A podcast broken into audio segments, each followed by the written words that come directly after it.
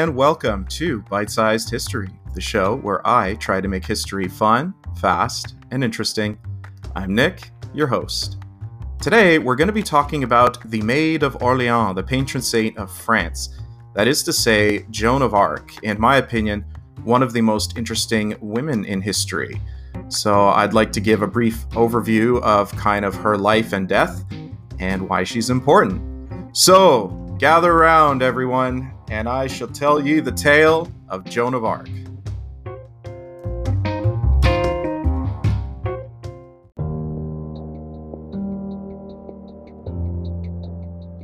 First, let's set the stage a little bit. Uh, Joan of Arc's story takes place in the early 15th century, so the early 1400s. Britain, or what is now known as England, uh, was originally in ancient times a Roman province. Now, they did leave uh, when the Roman Empire was kind of falling apart. And in the 700s, 800s, 900s, stuff like that, uh, Germanic peoples from the continent went over to uh, Britain. A lot of them were Saxons, and they warred and then eventually integrated with the native people that lived there called Angles, and they formed a people called the Anglo Saxons. And in fact, the tribe that lived there gave their name to the island. Uh, the land of the Angles, the tribe that lived there, became Angleland, so England. Anglo Saxon England is pretty much the prototype, the foundation for modern Britain. Um, J.R.R. Tolkien was, you know, fascinated by this period. Actually, he based uh, the Kingdom of Rohan on Anglo Saxon England. So, they lived like this for a few centuries until one of the most important events in English history, and that is the Norman invasion. Now, this happened in 1066, and there was a guy in northwestern France called William the Conqueror, and he was a Norman. Now, who were the Normans? The Normans were basically Vikings that went and uh, terrorized all over northern Europe, but in France, a lot of them found the land uh, there so desirable that they settled down and integrated with the local Franks, like the, the French people that lived there. And they became Normans, uh, which some historians speculate is just a version of the word Northmen. So in 1066, this guy uh, attacks from northwestern France and after a series of battles defeats the last Anglo-Saxon king of England and establishes a kingdom in southern Britain, like the, the lands of England. Why is this important? Well, if you fast forward to the time of Joan of Arc, so again, the early 15th century, it meant that now the King of England, who was um, in power at the time, um, and that was Henry, uh, basically, now the kings of England still had a claim to France, and this was um, it led to a conflict called the Hundred Years' War, uh, which is a little over a hundred years of warring between uh, England and France as to who would control France. Like France had its own native kings and and bloodlines, uh, but the kings of England had a claim as well. There was a peace treaty in 1420 that. Um, pretty much disinherited the crown prince of France and uh, basically stated that King Henry V was the ruler of both England and France, and his son Henry VI came to power in 1422. So, definitely some conflict here. The uh, French guy that lost his claim was called Charles of Valois, and Valois is uh, a famous line of French kings. And uh, this will come into play later because this is uh, one of the main conflicts, one of the main um, sticking points of the Hundred Years' War.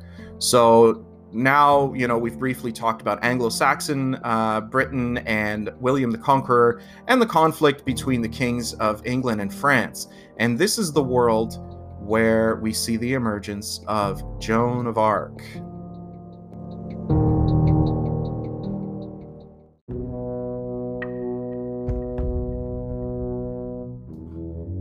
Joan of Arc was born in a town called Domremy in uh, northeastern France, and she was born in the year 1412. And her birth name was Jeanne d'Arc, uh, or in English, Joan of Arc. Uh, Jeanne is almost like the feminine form of Jean, like John in French. So You know, the English equivalent could be anything from Jean or Joan or Joanna, uh, anything like that. Her father was Jacques d'Arc, and he was a tenant farmer.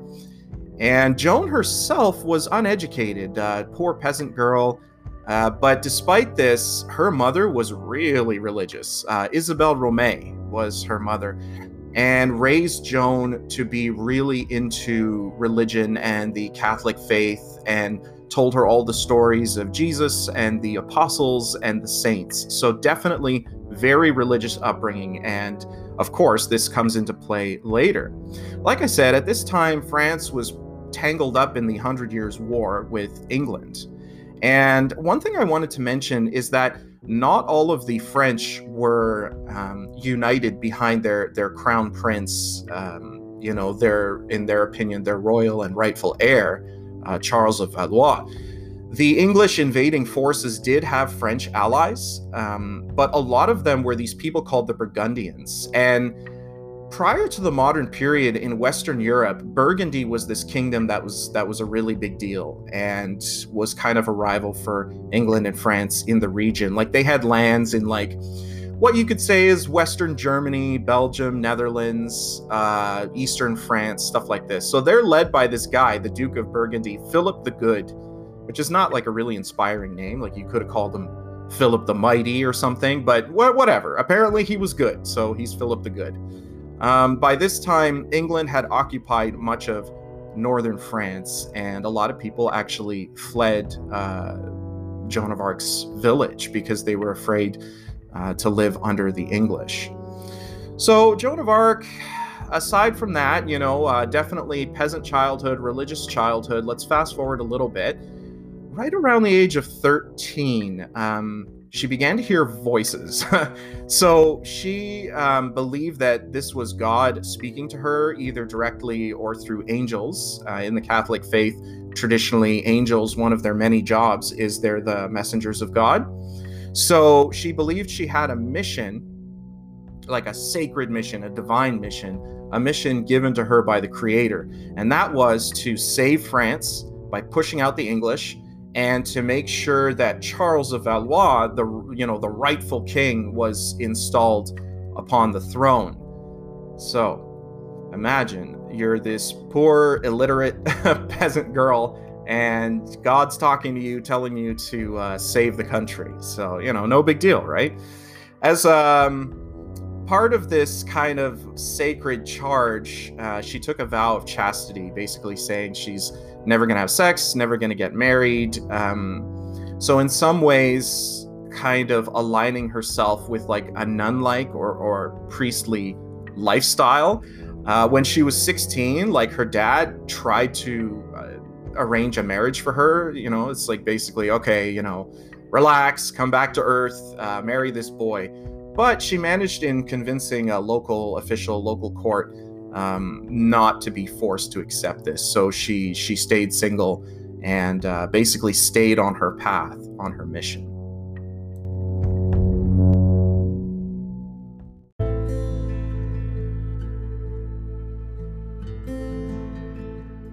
Okay, so in May of 1428, Joan goes to a place called Vaucouleurs. It's like this uh, stronghold, this kind of keep nearby. Uh, and there were a bunch of people there that were loyal to Charles. There's a guy there, the local magistrate. Uh, magistrate is just like a legal official or a judge or something. This guy's name was uh, Robert de Baudricourt. Initially, you know, refused to see her, refused to grant her request um, because she was requesting to go see the king and he just didn't take her seriously.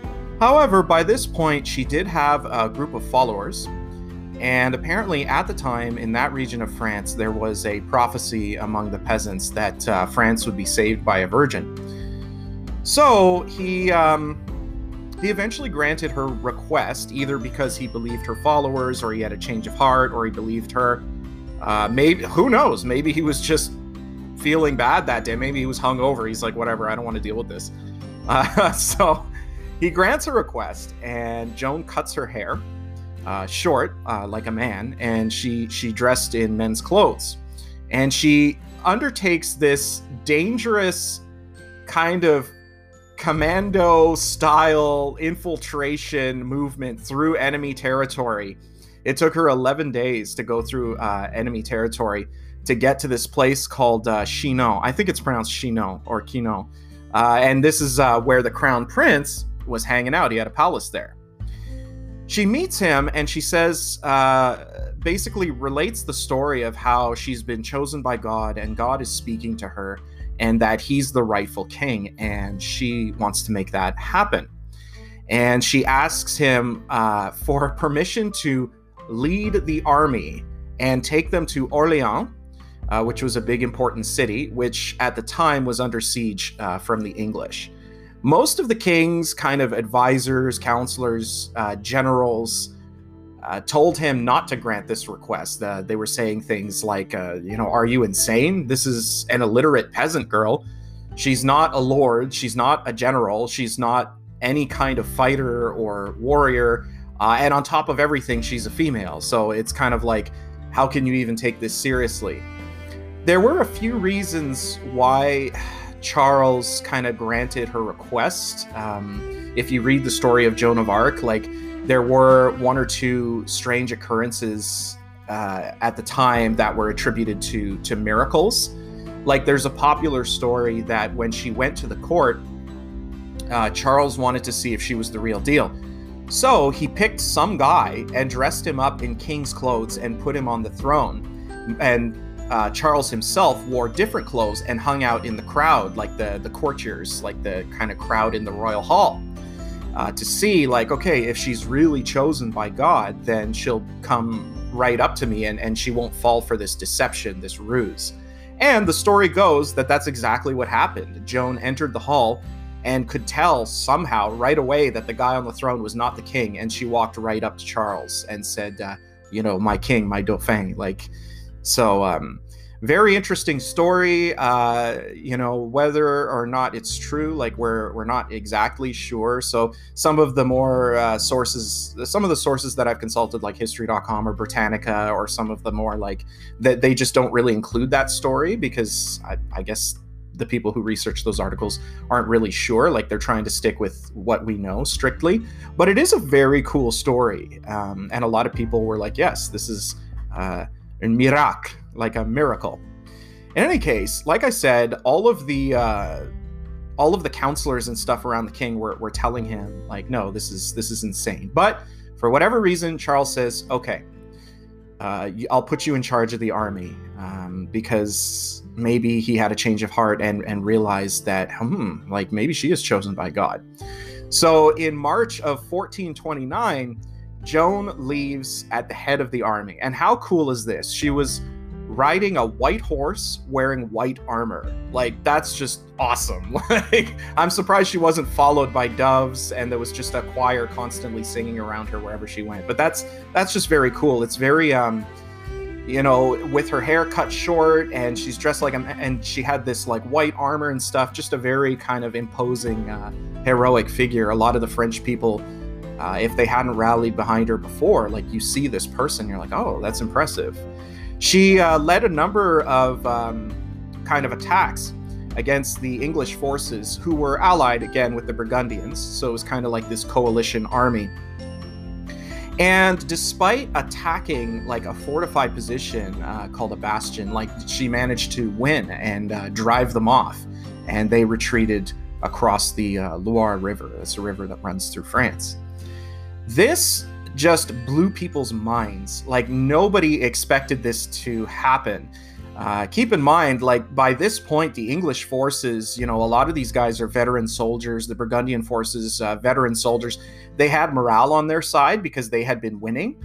And the thought that this illiterate peasant girl, who's not even 20 years old, rallied this French army that had been suffering from cripplingly low morale, it was kind of like their darkest hour uh, and somehow managed to win. Like it was just incredible. Um, and again, a lot of people, this reinforced their belief that, oh, maybe this is the prophecy coming true. Maybe she uh, really was chosen uh, by God. So at this point, she says to the king, hey, uh, come with me. And uh, they made their way across enemy territories uh, again to this this town called Reim, uh, R E I M. I think it's pronounced Reim or Rhyme, uh, and that was kind of the traditional site of where the kings of France would be crowned, uh, like traditional coronation site for this line of French kings. And he was crowned there in July of 1429 as King Charles VII. Um, the fact that this is happening in May, July, just like a brief side note that I, I wanted to talk about is in pre modern warfare, especially, um, and this is definitely a common thing in medieval warfare, the fighting season was traditionally in the summer between the planting and the harvest. Because a lot of the soldiers in these armies were called levies. So, what is a levy? Uh, a levy is when a noble lord would basically conscript his peasants to fight. Uh, I think it comes from the French word lever, like to raise. So you would raise these these armies of peasant soldiers, but they were keenly aware that if they didn't want to lose a ton of money and if they didn't want the crops to suffer, these peasants had to be at home on the farm during the planting and the harvesting. Um, so you only had like a limited period when it, when the weather was nice, you know, and these are in temperate climates where you do get snow, like or cold weather uh, in the winter. You know, obviously, ancient campaigns in in the Middle East or North Africa and stuff is like is different. But in any case, that's just like a brief side note I uh, I wanted to bring up. So here we are in July 1429. Joan tells the king, "It's like, look, we've got them on the run. Uh, we have to push, push, push, and retake Paris." But Charles uh, wasn't sure. Again, there were a bunch of counselors around him that still didn't trust Joan uh, for whatever reason. Maybe they thought she was uh, a threat to their power because it's like, what's going to happen if the king starts listening to her instead of listening to us? Um, you know, and you might say, like, well, but they were all French. Like, why weren't they all on the same side? Well, she was definitely from a different social class, and her followers, by and large, were peasants, and the, a lot of these guys were lords. So maybe in that respect, a lot of their objectives and um, a lot of their methods to achieve those objectives were not necessarily aligned. So, in any case, uh, this kind of push to Paris that may have been successful uh, was not. So, the Anglo Burgundian forces, the English and the Burgundians, they fortified in Paris, and um, the attack by uh, Joan, this happened in September, was was pushed back. So, maybe that's kind of like a great historical question: is like in July, if the king had listened to her, what might have happened? But uh, who knows? So here we are. Uh, there's a winter between 1429 and 1430. Uh, attack season, campaigning season kicks off again in the spring of 1430. Like I said, uh, because especially in pre-modern times, keeping an army in the field in the winter was just insane. Uh, so the spring of 1430, this uh, Charles the King, he orders Joan um, to go to the city of Compiègne uh, and this city was under attack by the Burgundians, and uh, they're gaining ground kind of in this area of the country. Here's where her story kind of uh, takes a tragic turn. So she goes to defend this town, and they're fighting outside uh, the walls. And the battle turns against the French, and the French forces retreat into the town's walls and gates and she was knocked off her horse or thrown off her horse and they were sealing the gates and she wasn't able to make it back in time in the city. So they sealed the gates either intentionally you know maybe there were guys working with the burgundians that sealed the gates to trap her outside or maybe it was unintentional like there was just chaos and then they sealed the gates and they realized oh man like we left her outside. Uh, but by that point it was too late. So the the burgundians these are the continental uh, allies of the English. They took her captive, and there was this big celebration. And uh, they take her to the castle of Bouvroy, which was um, kind of commanded by this English general at the time, and he was commanding it from Rouen. Rouen is this like uh, city in uh, northwestern France, like in uh, Normandy. Uh, which, you know, if you're familiar with World War II or the D Day landings, like you'll know where Normandy is. Uh, but I also mentioned the Normans earlier in this episode and kind of like, well, that's where they came from. they came from Normandy. So Think about that, and we'll get to the last stage of her life in a minute.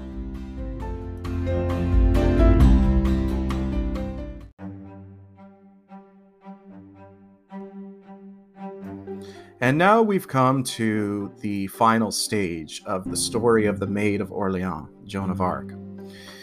The Burgundians, uh, like I said, handed her over to the English, and she was put on trial. So, you know, to their credit, they didn't just like, you know, butcher her or execute her right away. But you kind of think to yourself, like, what kind of due process or legal sophistication was really there in the early 15th century? They held a trial for her and they leveled approximately 70 charges against Joan of Arc and these included things like witchcraft and heresy.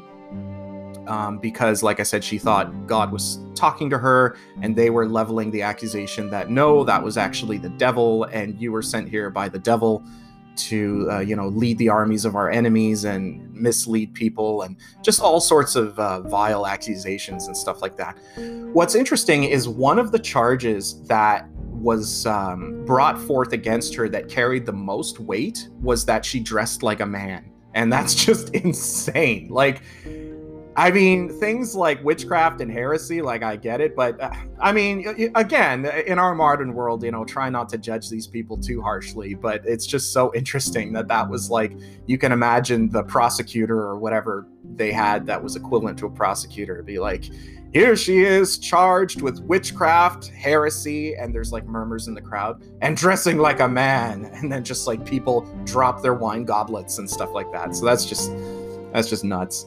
Um, in addition to this, this coalition of the English and the Burgundians, they weren't trying just to destroy her reputation and execute her. They wanted to discredit this this new French king because that was obviously a threat to their power if the French people rallied behind this king, and it was a threat to their claims in France, especially northern France, um, because the popular perception, and I think this is true, is that a lot of his, um, it's kind of like he is king because of her. Like uh, he, a lot of his um, rise to power was due to her influence.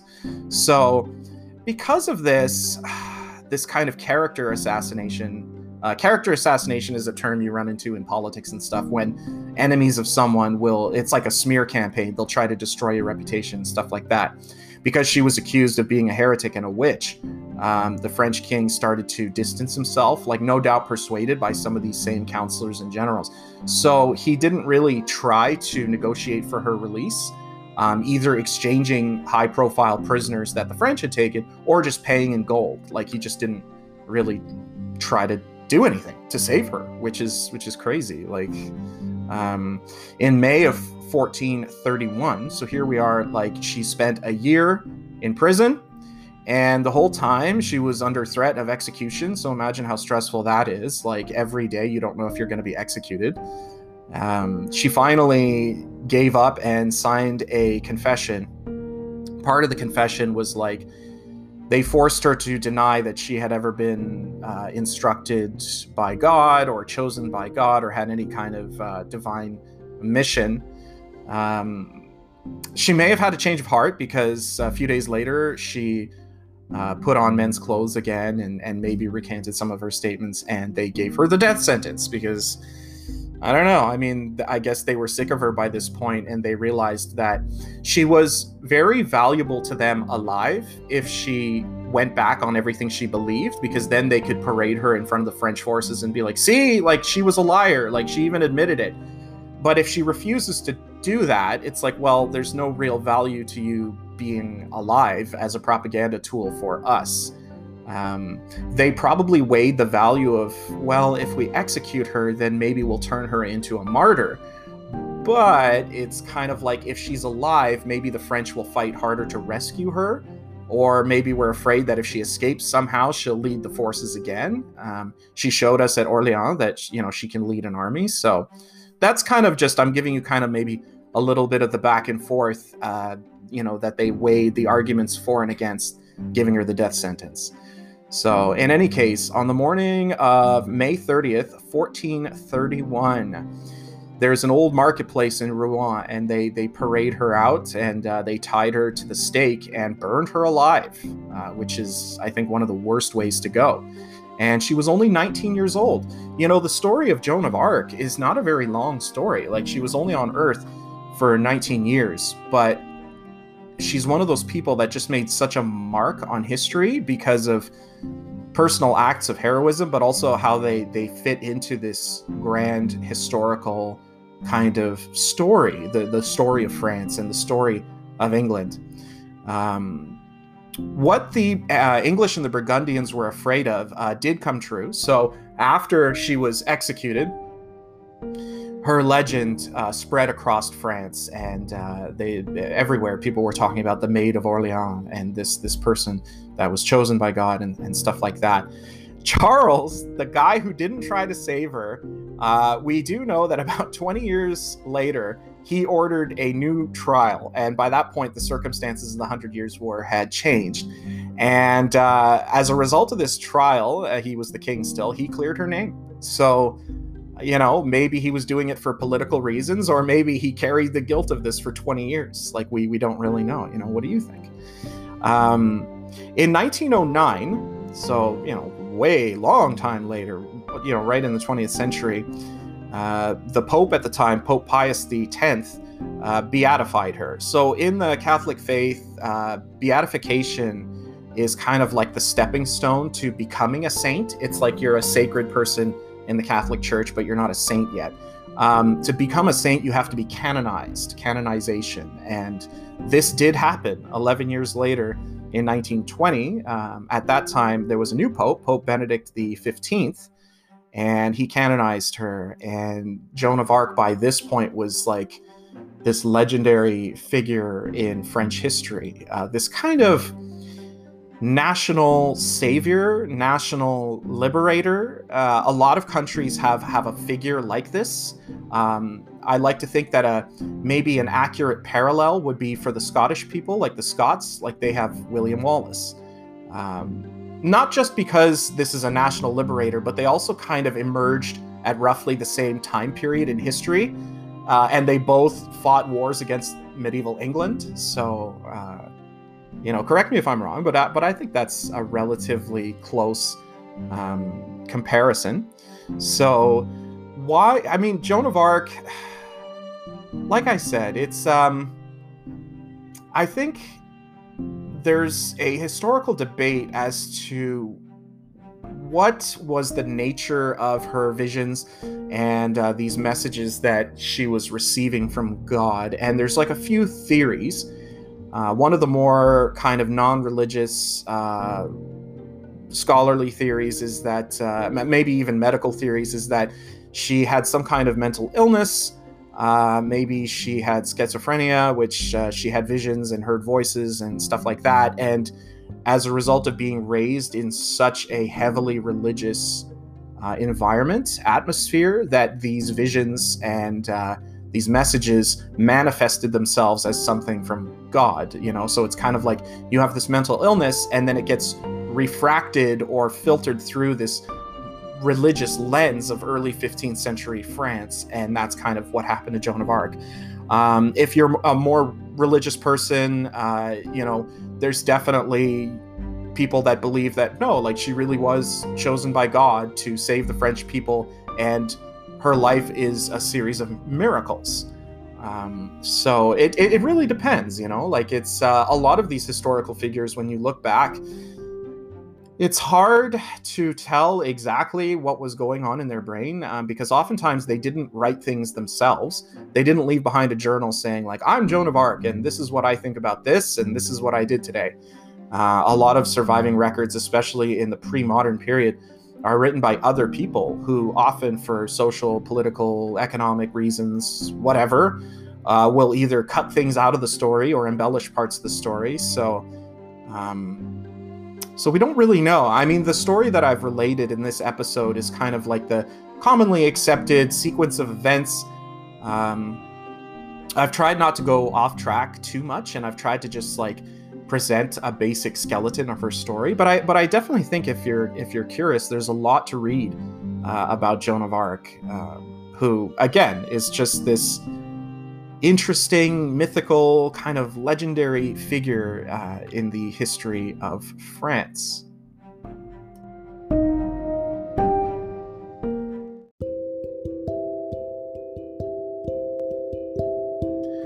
One last thing I'd like to share before we close out for today is that the trial that decided her fate, her life and death, it's interesting that the judges of this trial were actually French. Um, they weren't English. Like this uh, wasn't a court uh, put on by the the English where they could be accused of obvious bias. They found French because not all of the French were allied with King Charles. Like a lot of them were working with the English invaders for whatever reason. I mean, maybe it was in their their self interest or whatever. The two judges at her trial, there was this guy Pierre Cauchon, the Bishop of Beauvais, and Jean Lemaitre, uh, the Vice Inquisitor of France. And the reason why I'm bringing this up is because some historians have speculated that that's one of the reasons why they came down so hard on her was that one of the central things of the trial, one of the most serious charges against her, is that she claimed that God was speaking to her directly. And a lot of the clergy present, including these two guys, kept saying, No, like, we are the priests, we are the clergy, we are the religious class. Uh, God speaks to the people through us. Um, like we have this almost like a monopoly on on talking to God. Like he, you know, he speaks to us he doesn't speak to common people directly. And she just kept she just stuck to her guns saying no like he speaks to me directly. So some historians have speculated that this was a threat to their power like uh, a kind of a threat to their monopoly on the voice of god like being the speakers of the lord. So just an interesting thing that i wanted to share with you uh, before we close out for this uh, for this episode so, in any case, I hope you found it interesting and fun. This has been Bite Sized History, the show where I try to make history fun, fast, and interesting. I was Nick, your host. Listener mail can be sent to bite sized history podcast at gmail.com. And once again, thank you so, so much for listening. Goodbye.